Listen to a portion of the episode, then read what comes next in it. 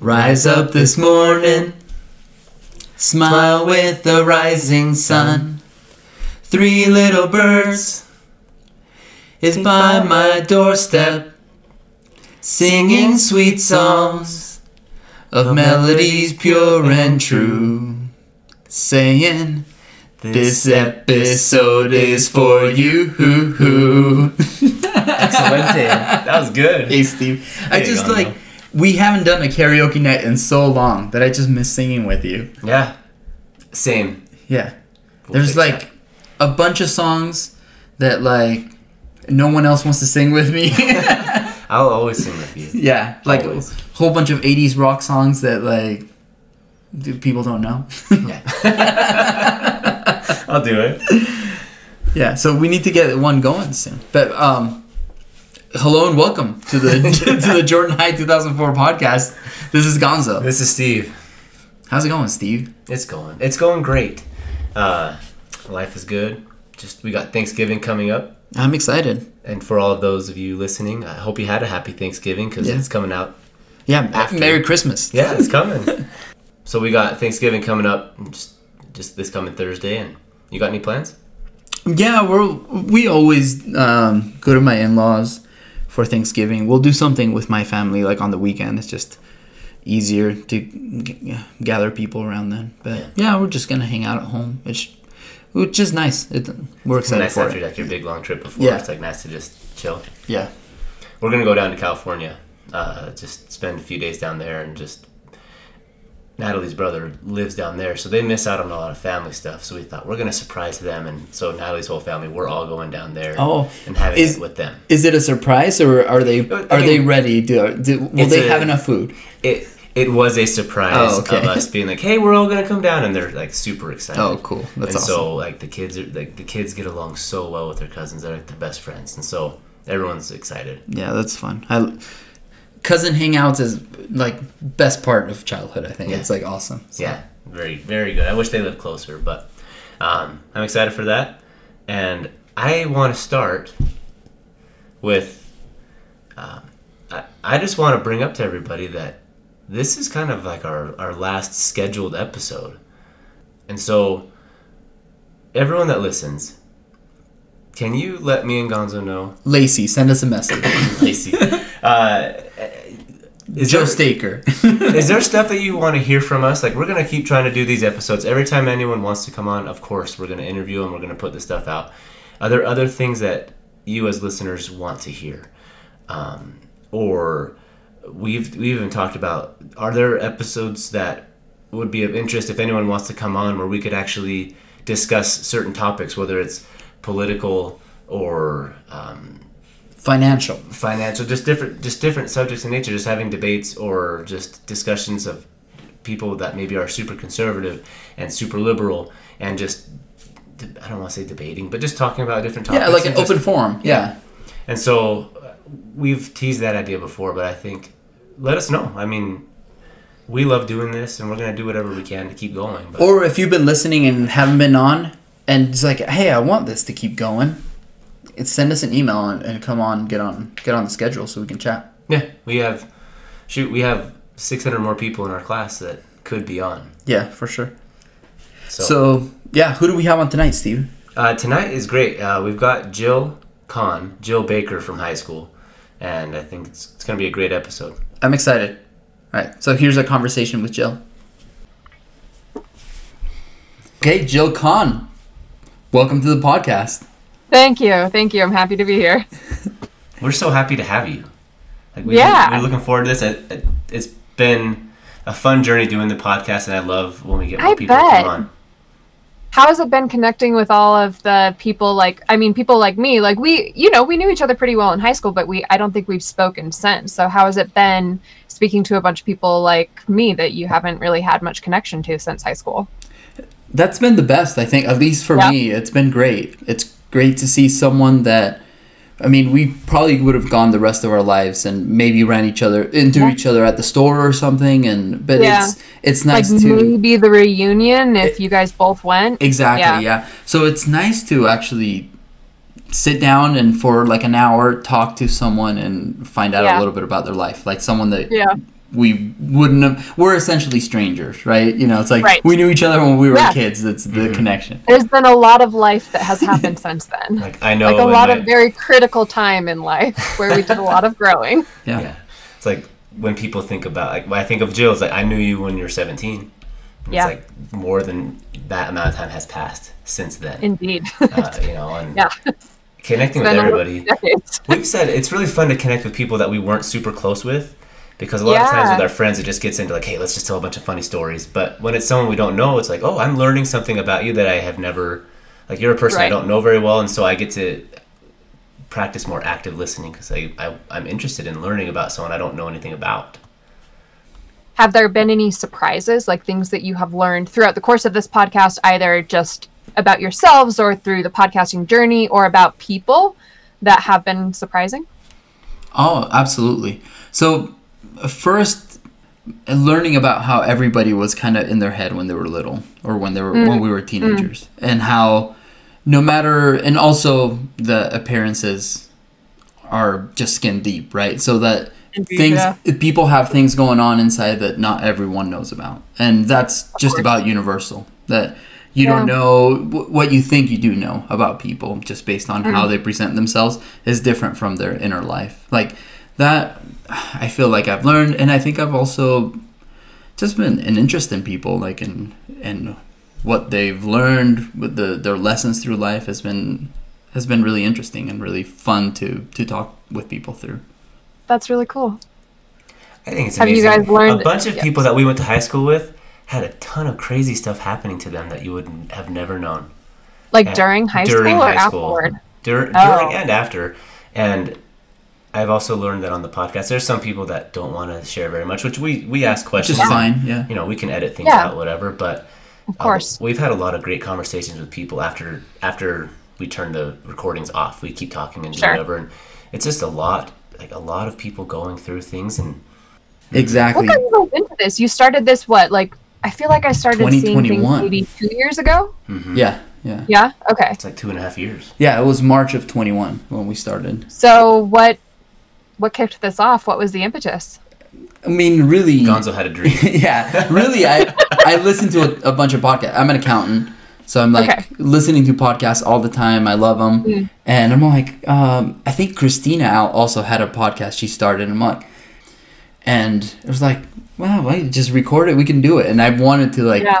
it, it was. I think also 2020 was really hard on like not seeing a lot yeah. of I mean, this was like middle of the pandemic. Mhm. Exactly. So Yeah. then it's just like the desire to connect, to reach back out, to Yeah. honestly to apologize for being like for doing dumb or silly things. And you know, you're like, it's two in the morning at night that you can't sleep, and you're like, ah. I said the stupid thing to Robin Anderson in high school. So it's like it would have been so nice to like call her and be like, "Sorry about the stupid thing I said," but that would be weird out of the blue. So it's like this Right. whole thing is like a, a big guys for me to like unburden my my mind. Well, and then I rope Steve I into it. I'm you like, owe me any it." apologies.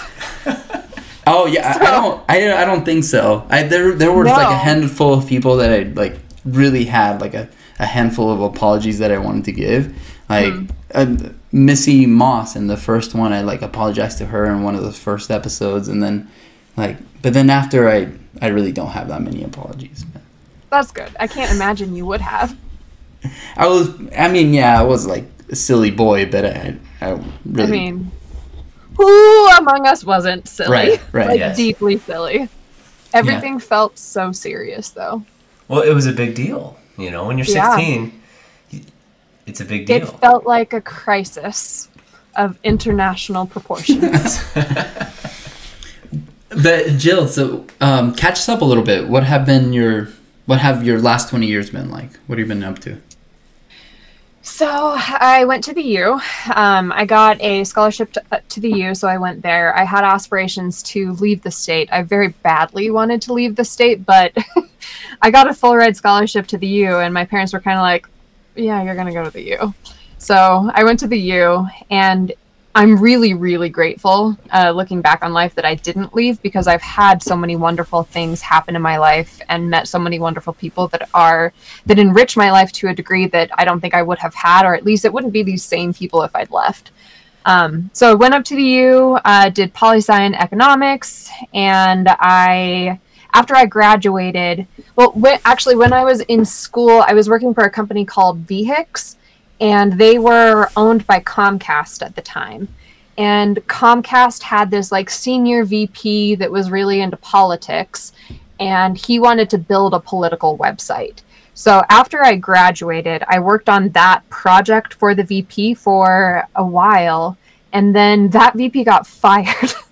and um, then VHIX kind of tailspun and went out of business and I started working for a local marketing company. And like politics had been my life in high school, and that's what kind of brought me into the website industry. Um, but at that time, it was post financial crisis and it was pretty hard to find a job.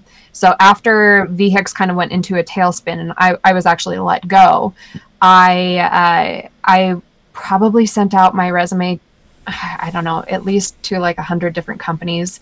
I didn't get a ton of interviews back. I mean, it was pretty junior in my career at that point, only four, you know, it, it a couple of years removed from graduation and not a lot of places were hiring. So I ended up working for this company called the Summit Group, which was a local marketing firm.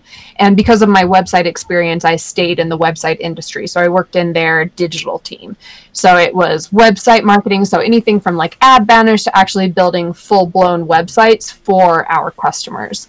And I worked there for a couple of years. Um, I got married and then I started working for Goldman Sachs about 11 years ago. It was 11 years ago in September, and I've been a Goldman ever since. Um, throughout the course of my Goldman career, I've had two kids and stayed in Utah the whole time. And it's been, you know, it's it's been one of those things that it's like you look back and it it felt like not a lot was happening at the time. You know, life just kind of you were just kind of going from one moment to the next and particularly since having kids it feels like you're just kind of in this mode where you have kids and one day kind of blends into the next and you blink and a couple of years have gone by. Mm-hmm. um, but i look back and i think that i am very fortunate. I've been very very privileged to have led a life almost free of any major mishap and have been able to provide for myself and my family and everything like that. So it's been it hasn't been an easy ride, but it's been a very fortunate ride, and I've had honestly a really good life. Awesome. Why did you want to leave Utah? I mean, I think anybody with my particular political bent, which is very liberal, that I think growing up in Sandy was difficult at times. Sandy's really conservative. Um, I was not LDS. I still am not LDS. And I wanted to, I was really fortunate to grow up in a family that valued travel and that valued experiences over things. So I was able to travel a lot internationally growing up. And I had seen a lot of different walks of life. I had seen a lot of the world and I wanted to experience more of it. I also wanted, I felt like I didn't have much of a crew outside i don't know if you guys remember but i was in debate in high school. So outside of my debate crew and after after high school a lot of the debate folks kind of just spread everywhere. Um, so i didn't really have much of a crew that was that felt similarly about politics about the world about people and the things that were important in life. And it, it felt like demeanor wise i've always been some like people are very surprised that I'm from Utah. They think I'm from New York or Boston or something like that. So I, I felt I felt called to leave Utah after high school, but mm-hmm. found my place at the U, I guess. All right, so take us back to high school, Jill. How how did you see yourself back then? I was really, really driven. I was wound very tightly.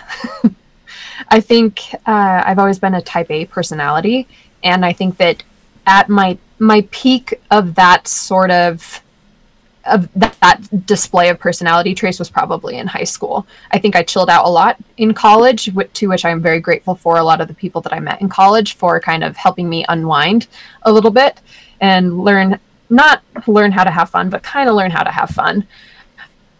yeah, I think I I really made an effort to try and know a lot of different people.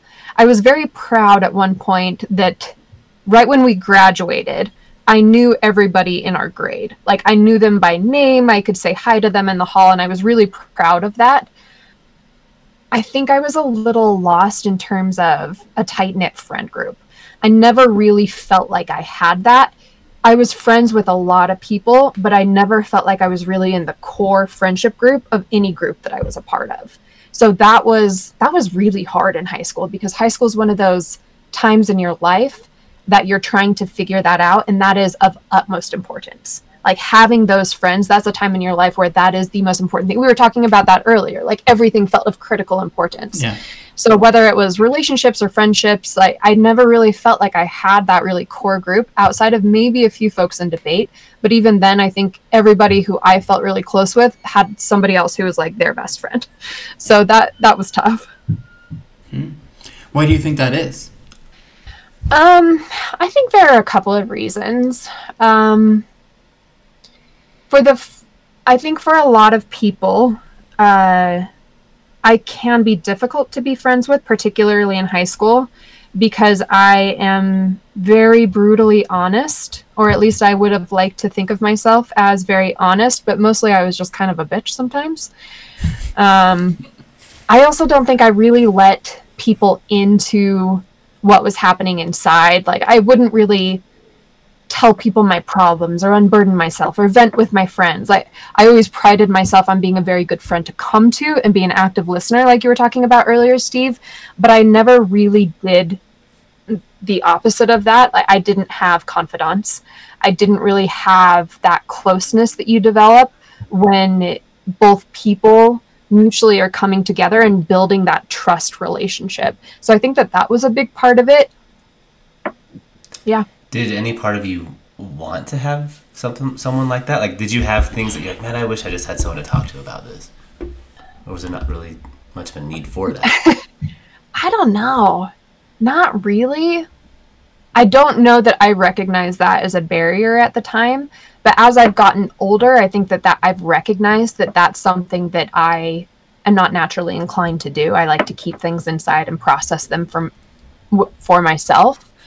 And I think as I've gotten older, I've realized that that isn't always the most healthy way to attack problems, particularly when you have somebody who it like your spouse who is like your life's confidant who is your partner.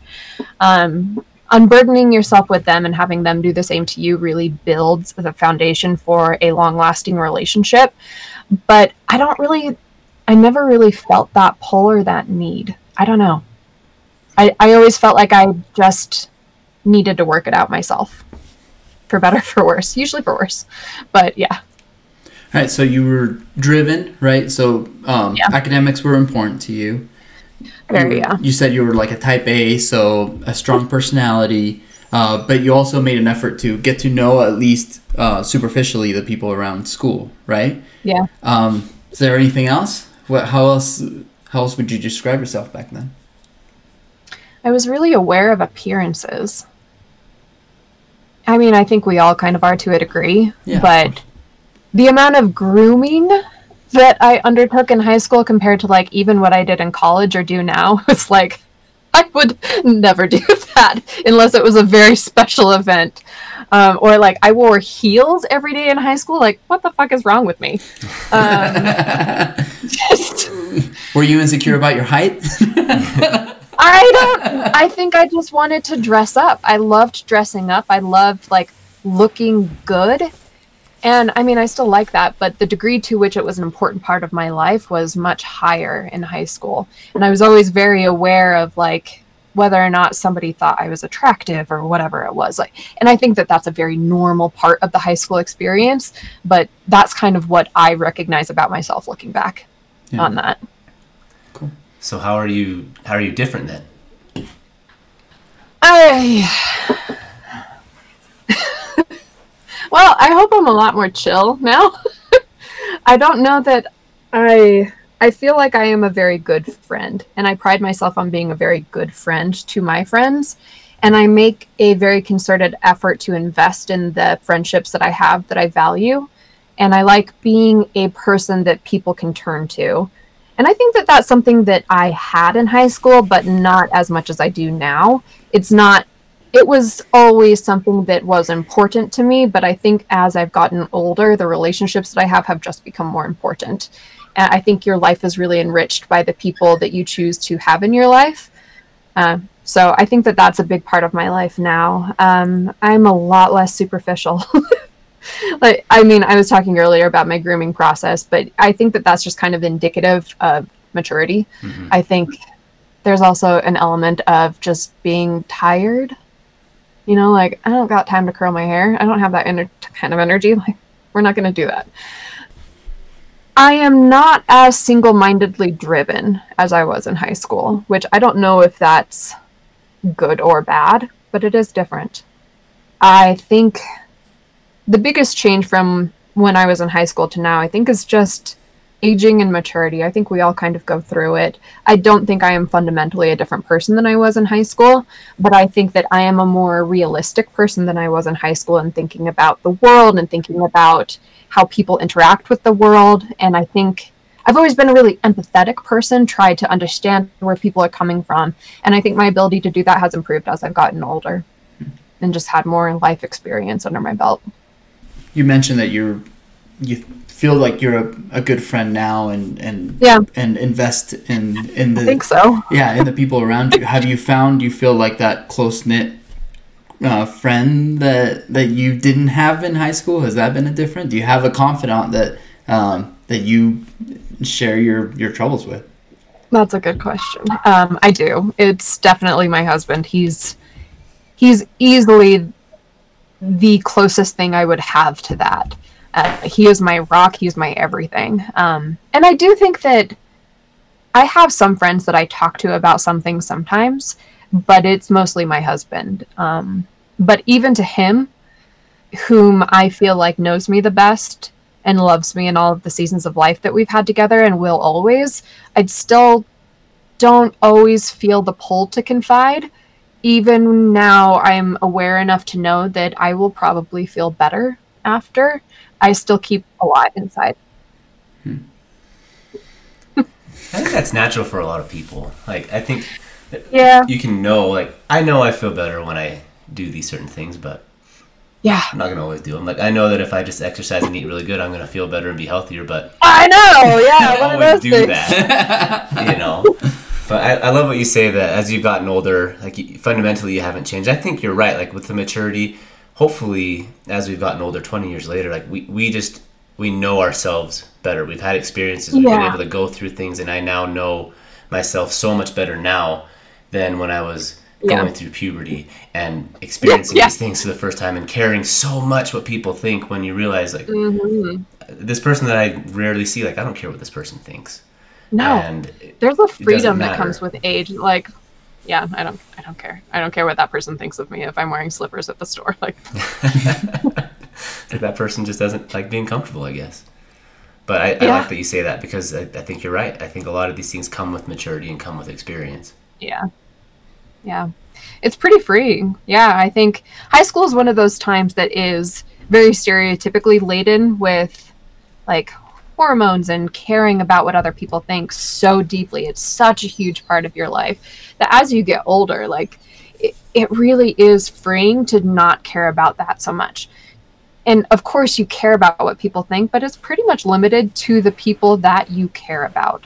And outside of that, if you hurt somebody, obviously you care about that. Or if what you're doing impacts that person, of course you care about that. Or in the larger sense, you want to like care about the rest of humanity or your community. But I don't care if people think I look ridiculous. Like at all. I I feel like I have two modes of dressing. Like either I look borderline homeless or I'm pretty much dressed to the nines. Like there's just not a lot of in between. I just I and I think that I've always been okay about that and it's just really gotten maybe worse as I've gotten older. Or better. Yeah. or better. Yeah. yeah. I, I feel good about it. Exactly. Yeah. I feel great about it. So I'm sure my kids will not feel great about it. in the future when they become a little bit older. They- they Well, can you know therapy. what? It'll It's just fine. like, yeah, as your as your kids become older, you will just turn invisible. It's like no one will. Yeah. You guys both have kids, right? yeah. yeah, yeah. We have. Uh, Yeah. He Steve has two. I have three. How old are you guys as kids? So mine are 11, 8, and 5. And Nice. Eight and So seven. you're like kind of getting into the teens, like you're right on the precipice. Yeah, we're getting uh, the attitudes are starting to to come. Uh-huh. Yeah, that yeah, my Yeah. two oldest are girls. Yeah, Okay. The 11 year old and 8 year old, and Mhm. you said 8, 11, 8, and 5? and five. Yeah, And 5. And sorry, Steve, how old were yours? uh, eight-year-old boy, seven-year-old girl. And they're Nice. just full of energy. I love them. They're, they're awesome. I love my kids.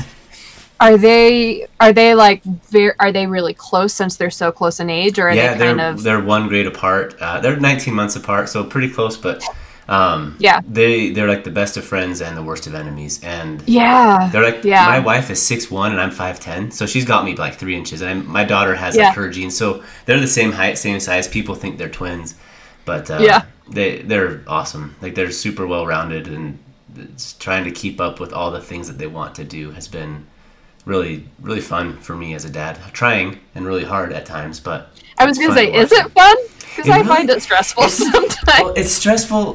Like, I'm just like- a I'm an Uber driver.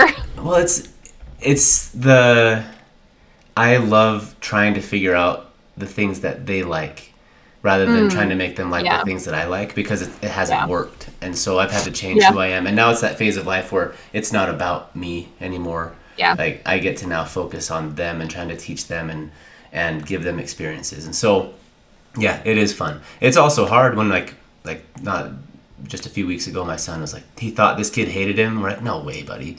Then on his watch, Dad, kid called me trash today. It's like he does hate me. I'm like, oh, I want to go beat up his parents. You know? Yeah. Like, yeah. but uh, you know, so like secondhand anger you have when somebody hurts your kid. Oh, it's like irrationally angry. But Yes. then you remember like, oh my like I've gosh. always kind of had a temper, but like I'm gonna burn something down if somebody Mhm. hurts my kid. exactly. So it, it, it opens up all kinds of emotions, but I love it. I, I absolutely love being a dad. Yeah, it's pretty magical. So Jill, what are your um, what are your big life lessons? What have you learned?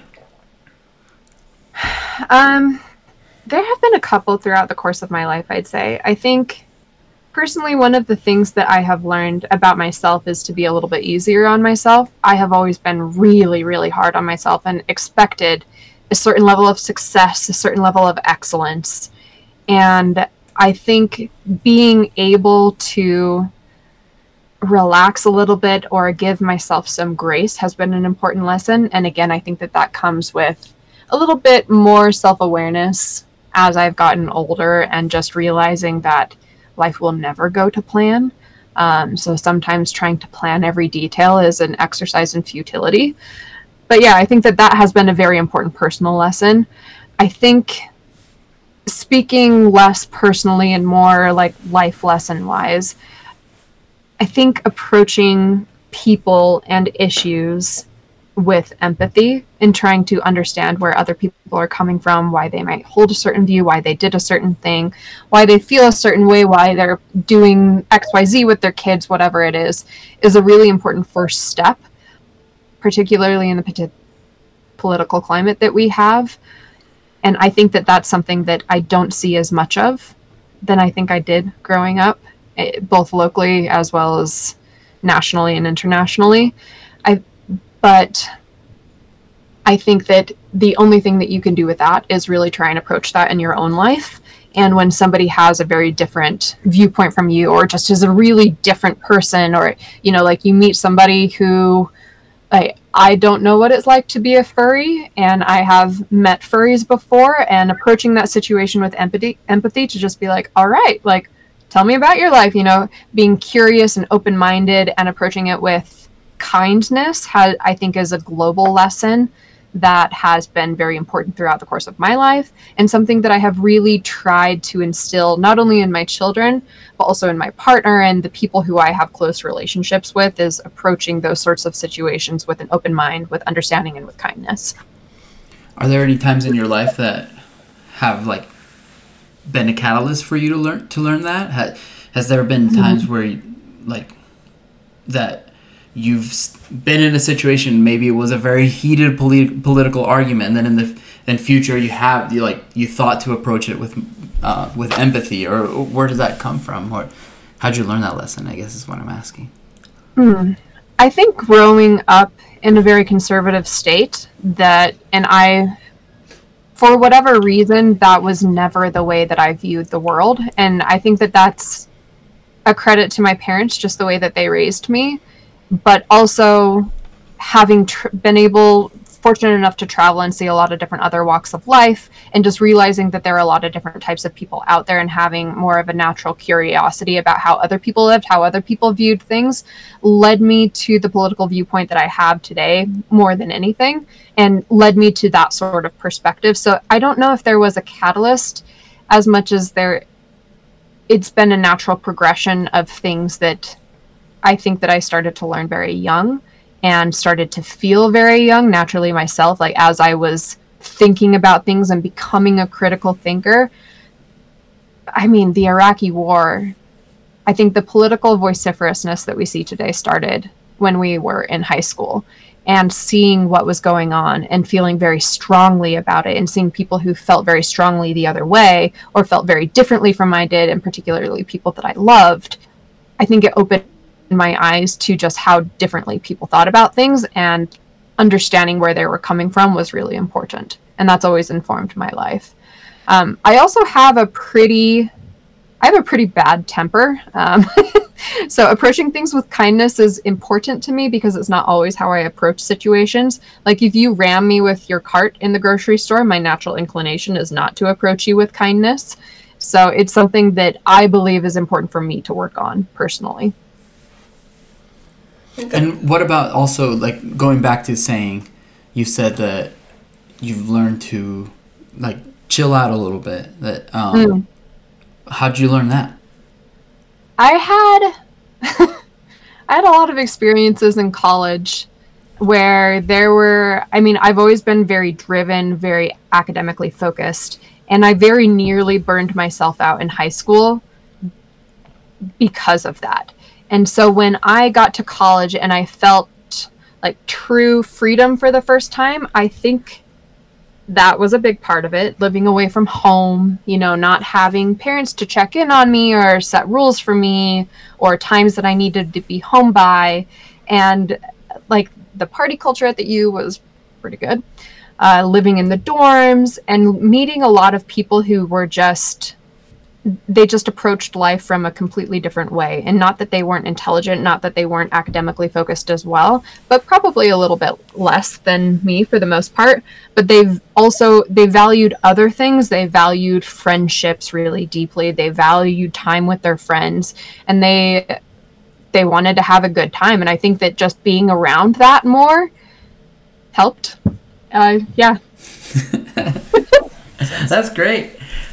Um, do you, you so you said like as a teenager like you were like this liberal girl in conservative Utah and you wanted to get out as you've gotten older Yeah. have you been the same have you gotten more liberal like how have you changed in that way I don't think I've gotten any more or less liberal. I think I'm probably more realistic with my views about what can actually be accomplished than perhaps I was as a teenager, which I think is natural. I mean, I'm like Bernie Sanders liberal when it comes down to it. So it's I'm still quite liberal, but I do think that there's a realistic tack to figure out what can be done in a country of our size, our levels of diversity and our different political viewpoints that has tempered the liberalism a bit, I'd say. So, not really more or less liberal. It's more Though realistic. I'm not a huge fan of the amount of taxes I pay these days, but that's, you know, neither here nor there. It's mostly my issues with where those taxes might go. Got a. I, I, I, I think I have lots of things to say about all that stuff. universal like- agreement there And nobody likes paying taxes. I do think I- it's important to I pay wouldn't them. mind to pay taxes if I felt if I felt happy with the way it was spent. You know, so yeah, like absolutely. But I mean, there's no winning that, right? Because you and I probably have different views on where taxes should be spent. My Ukraine. husband and I have different Send views on where Ukraine. taxes should be spent. and like, you're never going to make everybody happy with that. So it's it's not a lost cause, but it's one of those things. That's like, well, Yeah.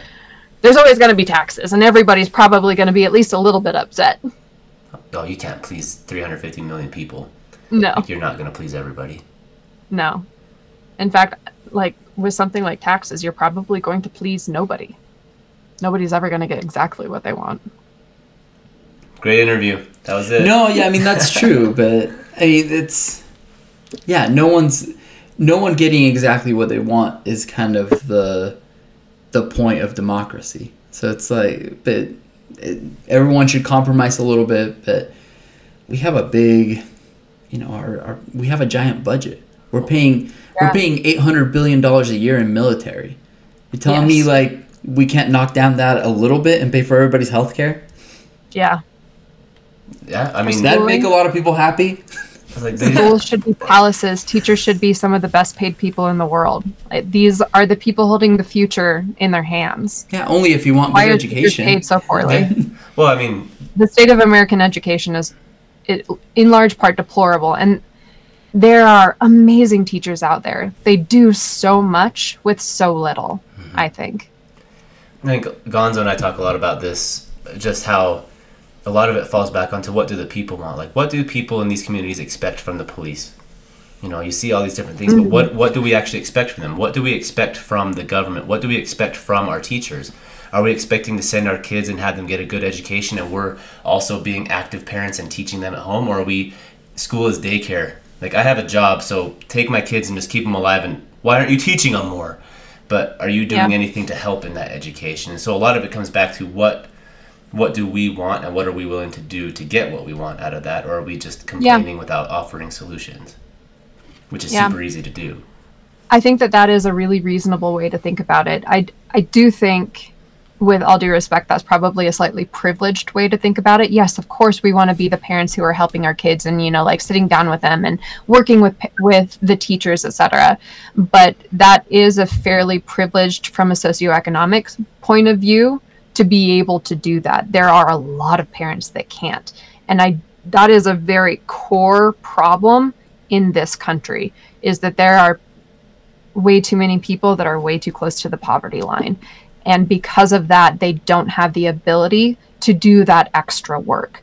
And why are they not getting what they need out of school in the first place? Why is extra work something that is needed in order to be able to survive in the modern economy? yeah it's true Good I think it's but a I, tragedy. I I- i think you're right and i like you I appreciate you calling me out for that and i think that that goes back to there are going to be different needs in different Yeah. areas like where i live Yeah. and where my kids go to school there's going to be different needs than someone that's living in an inner city school where that is more of a problem and so Or even just on the other side of the freeway. Yeah, right. And so it's it's not a one size fits all solution. It isn't. But it is really, really hard to design policy that isn't one size fits all or one mm-hmm. solution can be modified slightly to fit most. It is so hard to design those types of policies. And honestly, when I was in high school, I thought that that's what I was going to be doing with my life was trying to design those policies. Um, I spend a lot of time still thinking about those things, analyzing them, reading policies, and everything like that. But um, maybe it's a little bit of it's like a, a cheap out for me but i'm kind of glad i'm not responsible for doing that because it's very difficult and yeah i don't Is it difficult to people that are trying design the policy, or is it difficult to like enact good policy? oh that's a good question. I think it's both. I- i think designing something that is actually going to work the way that you intended to in- intended it to is extremely difficult.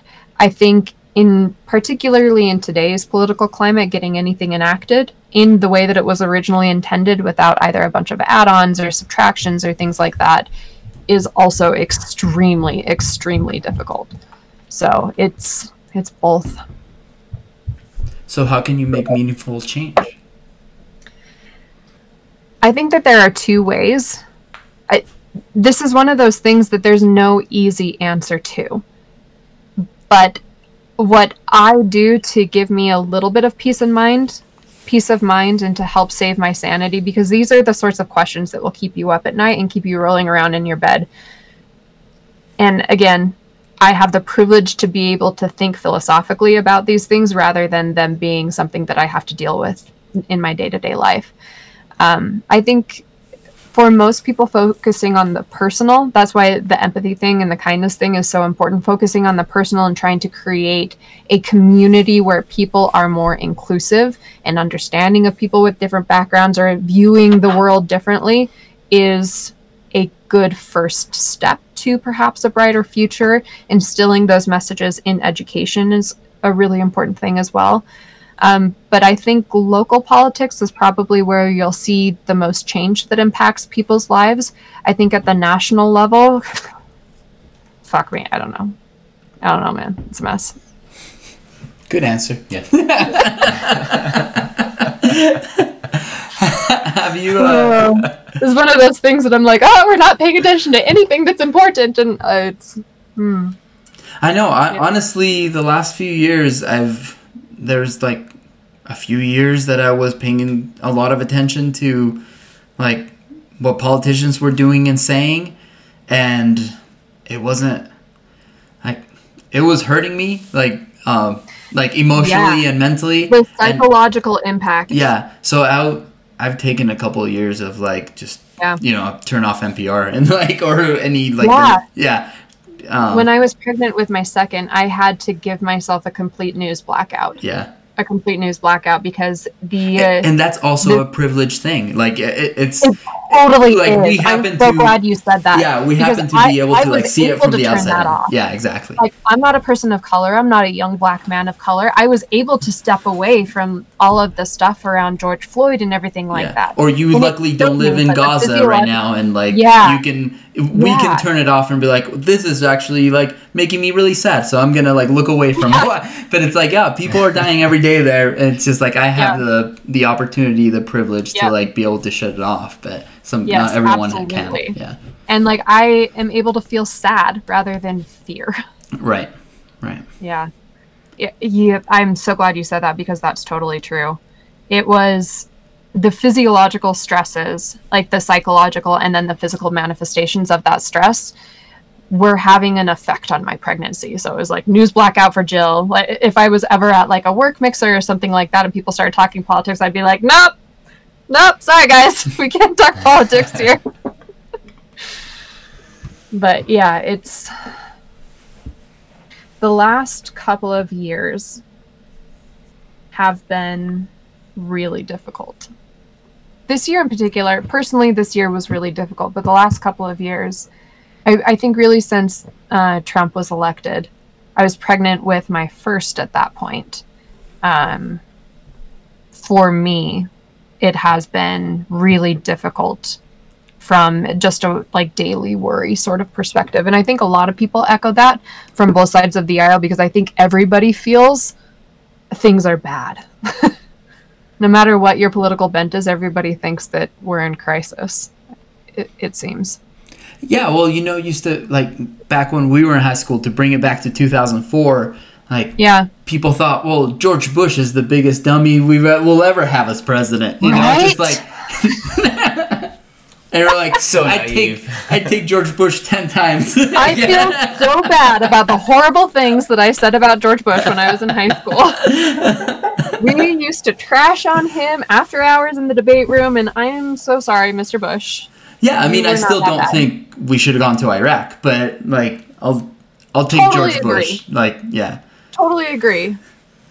But no longer do I wonder how a man that I thought was so dumb could have been president. but um, back to you. Like, have you have you found any new passions? Um, you know, it was it used to be academics, debate, political science. Yeah. What are, what are you into today? those are all i mean debate isn't really a part of my life and hasn't really been since high school i i did a little bit of coaching. I judged a little bit after high school but debate was more debate was something that was a useful life skill more than anything else. I think that it taught me critical thinking and argument structure and the ability to slice through fairly wordy arguments or ways of thinking and be able to get to the core of it, which has helped me in every aspect of my life. So it was more of a life skill than like How an many- actual passion for me. How many arguments with your husband do you lose? Very few.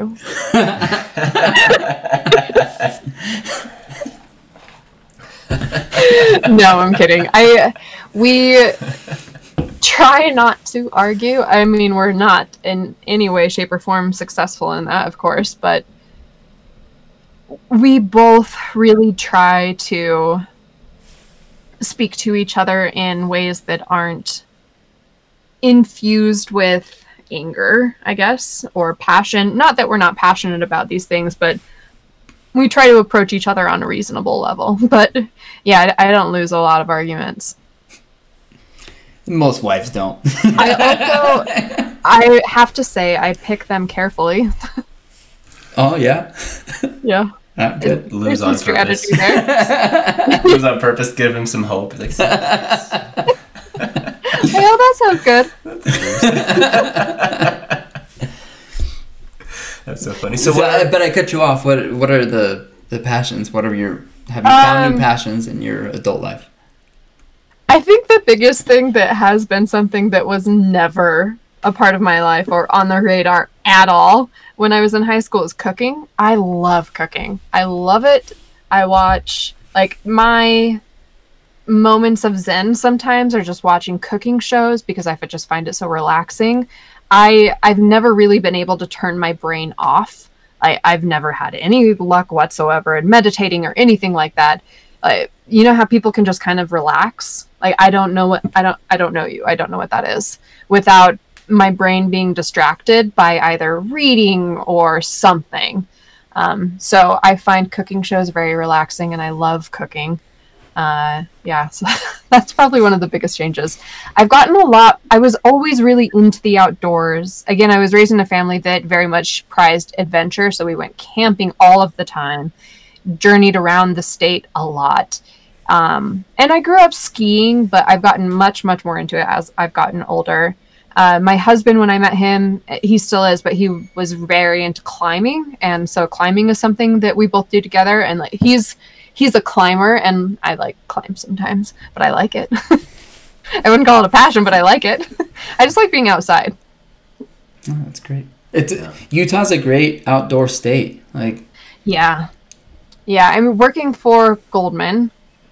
New York is the major America's presence, and we have a big presence down in Dallas as well. And there have been a couple of times throughout my career that it's been, oh, you know, would you move to New New York? Would you move to Dallas? Would you move to London? I, if I got like a serious offer to London, I'd probably say yes.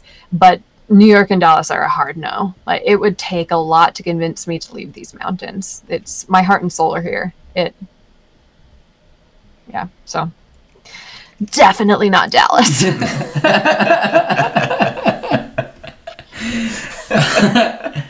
uh, Jill, do we um do we have any beef? Do you and I? Yeah, I don't think so. Do we? I don't have any Was beef. I was I ever rude to you? I'm sure, yes, but but, I mean, probably. but not that I remember. I hope not. That's so funny. um, I have no beef. No, no. Steve has no beef. Well, actually, um, I kept a log from high school. Let me turn. Yeah, bring out an old journal. yes. Uh, let me pull that up here, guys, and we're going to go through it point by point. And you're not going to win this argument. What was that? I know I would be ready February to apologize. 2003. Yeah. Gonzo. Give me a wedgie. Stuffed me in a locker. Oh no, I, I don't think you ever gave me a wedgie. I don't think I would have reacted well. Um, I yeah, but no, I don't think that ever happened. no, we weren't that close. No. Do you have any like fun memories or a fun story you would like to share?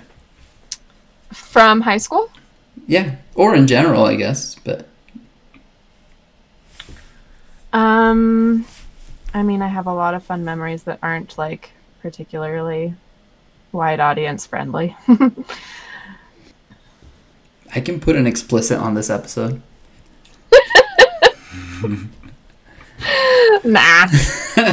um, oh, you know, high school is one of those points in life that I look back on really fondly, and I've I've always had a really really good memory.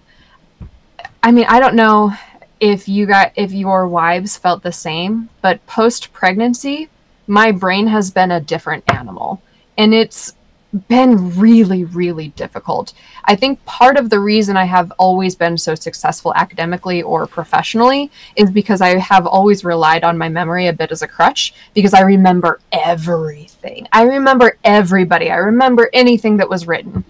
And post both of my pregnancies, my brain is not the same it is not the same place that it used to be. My memory, I can't remember things like I used to.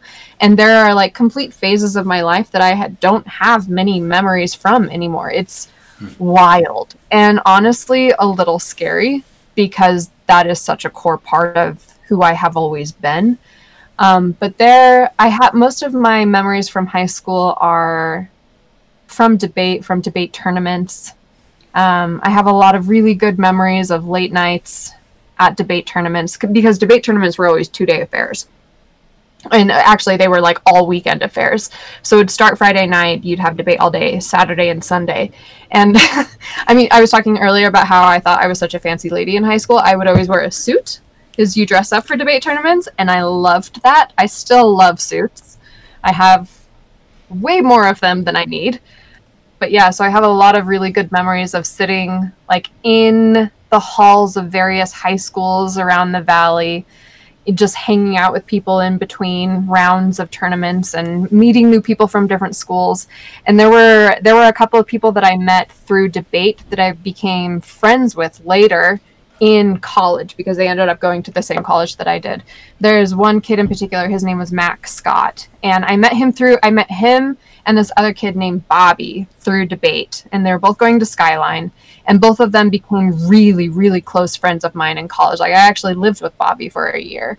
Uh, so yeah life's funny that way. And i don't know if everyone will remember this but debate in jordan was a pretty big deal. You won oh, yeah. right? like state champion the debate team for like multiple, five years running. Yeah exactly we were state years. champions five years running. Yeah.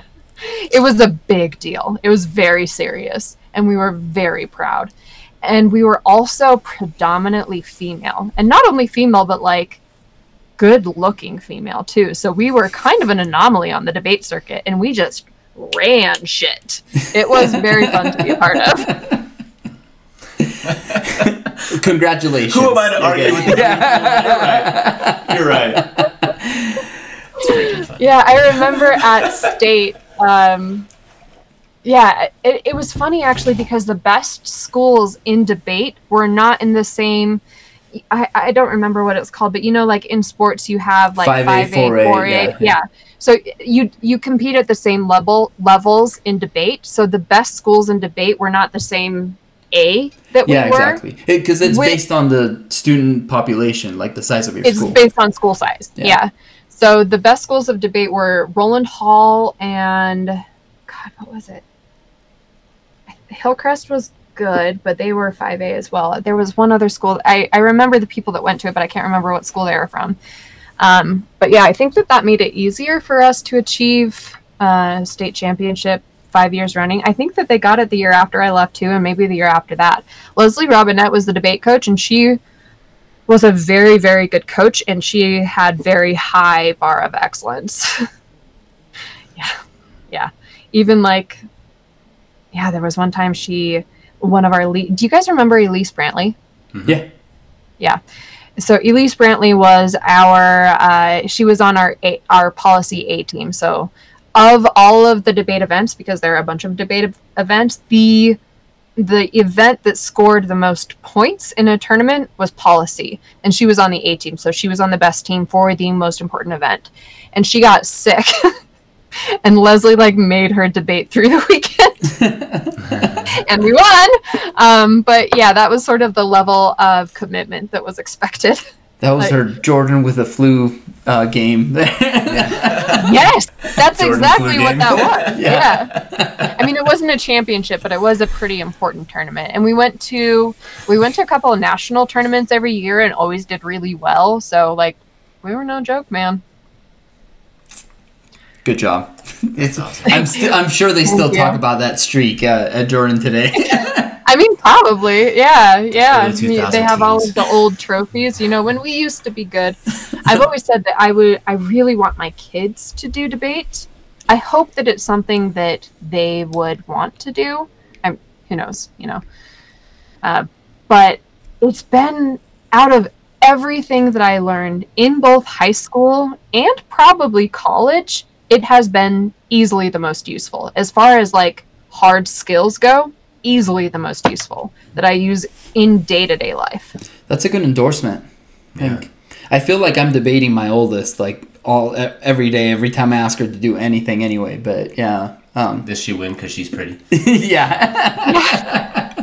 but uh, I Kids are hard. It's, yeah, that's, oh. I follow, I, kids are really hard. It's not so much, logic is not as much of a factor with Right. children. As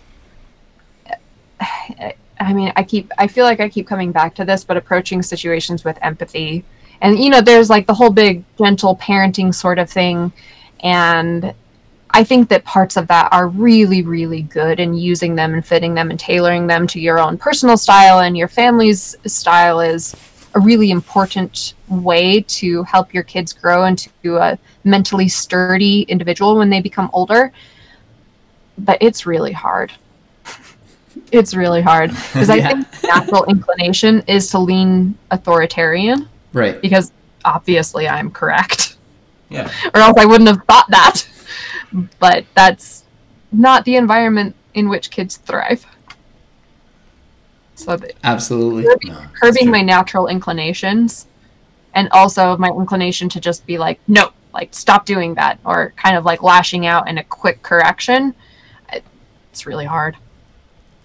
Well, I think when they're little kids, like they kids think the world re- revolves around them. Like if you're mad, Yeah. I Oh, must have yeah. done something to make mom and dad mad, and I Yeah. think that that goes through high school, like adolescence and high school. You, you the world you feel like it revolves around you. You think things matter so much more than they really do, until you Yeah. grow out of that. And I think that right, yeah, with the parenting, like kids take and it, it's so much more you think and that everybody's hard. looking at you too Mhm. like everybody's paying attention to the things that you're doing Yeah. which when you're a little kid is true um, but when you're in high school it's certainly not Everyone's thinking it yeah about themselves.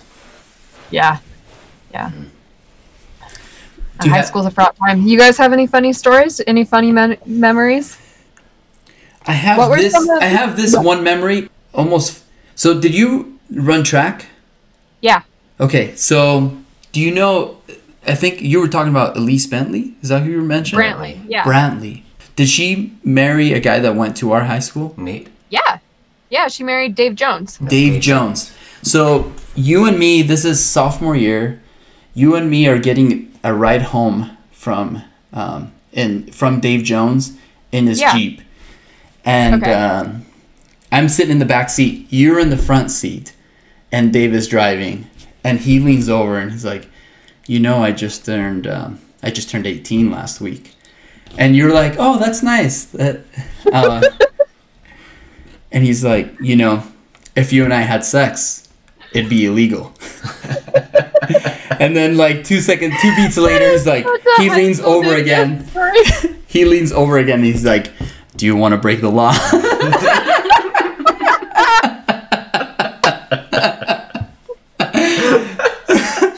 oh my god I'm sitting in the back seat and I'm like You're floored. I'm like, oh my god, out of the car this is the coolest guy I've ever seen.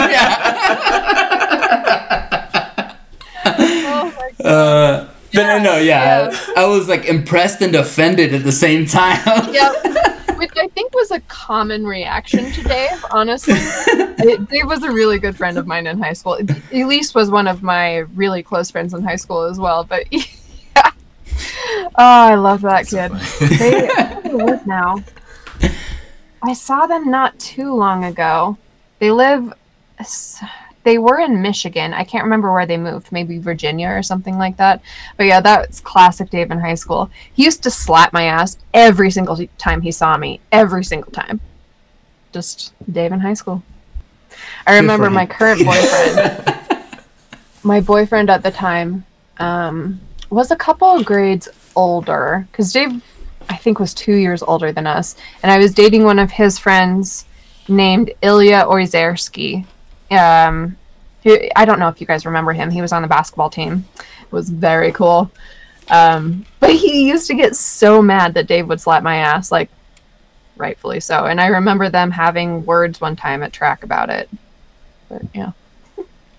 Yeah, that's the only story that like it's seared into my brain from sophomore year or whatever. I'll, I'll never forget that. Dave was actually the first person who gave me a drink of alcohol. Or he was the person who gave me my first drink of alcohol. Um, yeah. Yeah, good guy. He he really is. He's the he best really guy. is a good guy. great Yeah. It's one, of, it's one of those things that you're like, well, I sure would not accept that today. but at the time, that was pretty hysterical. yeah. So that's the only story that I have with you. That's a good one. That's a really good one. That's a good memory. well, Jill, thanks so much for saying yes and and sitting down and chatting with us you for a the little bit. invitation. It was really good to see you guys. Yeah, it's Oh, great same. to see you. Um, maybe someday we'll run into each other at the store or something. I'd love that. That'd be great. Yeah, I mean, if you guys are ever up in the Cottonwood Heights area, or like if you're coming to ski at the resorts, honestly, reach out. I live right at the base of the canyons, so you'd be passing by my house. All right, cool. Awesome. It was it was really good to talk to you. You guys too. It was nice to see both of you as well. All right, well, Thank you. thanks. We'll see ya. Yeah, thank you. Yeah, have a good night, guys. Bye. Bye. Bye. So, Steve, we just got done talking to Jill. What are your thoughts? I it was great. Um I feel like I say that every time, but it was. It was great. I I I loved that she asked us a bunch of questions to start. I love that she we, we actually had conversations about things happening in the world today while also catching up with her. Where to start? It's hard because she's like a lot smarter than we are still. Like she was like one of those smart kids in high school mm-hmm. that you're like, oh, you, you know, they're mentally out of your league, and it's still the same way. Like Yeah. she's still like way smarter. Like she's she used a whole bunch of words that I have no idea what they mean. Yeah, but we like we nodded and said, "Yeah." yeah, we're like, oh yeah. Uh, whatever you say. Oh man, uh, I'm I'm happy that she stayed in Utah. I loved that part of it. Just thinking like maybe not feeling like I so much fit in, and I want to get out of here. But The funny love- thing that she said is like she was saying when she was young she wanted to get out, but then now like Goldman is saying like, hey, you want to move to New York? And be like, no way, I'm never leaving Utah. like, and when she was younger, she probably would have hopped on that immediately. exactly. Yeah. But I love that she can look back and be glad that she did stay and look at all the opportunities and experience. I think that's a good lesson for all of us is just to um, to be able to look back at our experiences and, and find like in the gap in the game. Yeah. You know, just like Live in the it- Yeah, live in the game and be like look at all these things that have happened because of these decisions I made rather than man, what would have happened if I would have just moved? You know, I, I loved that.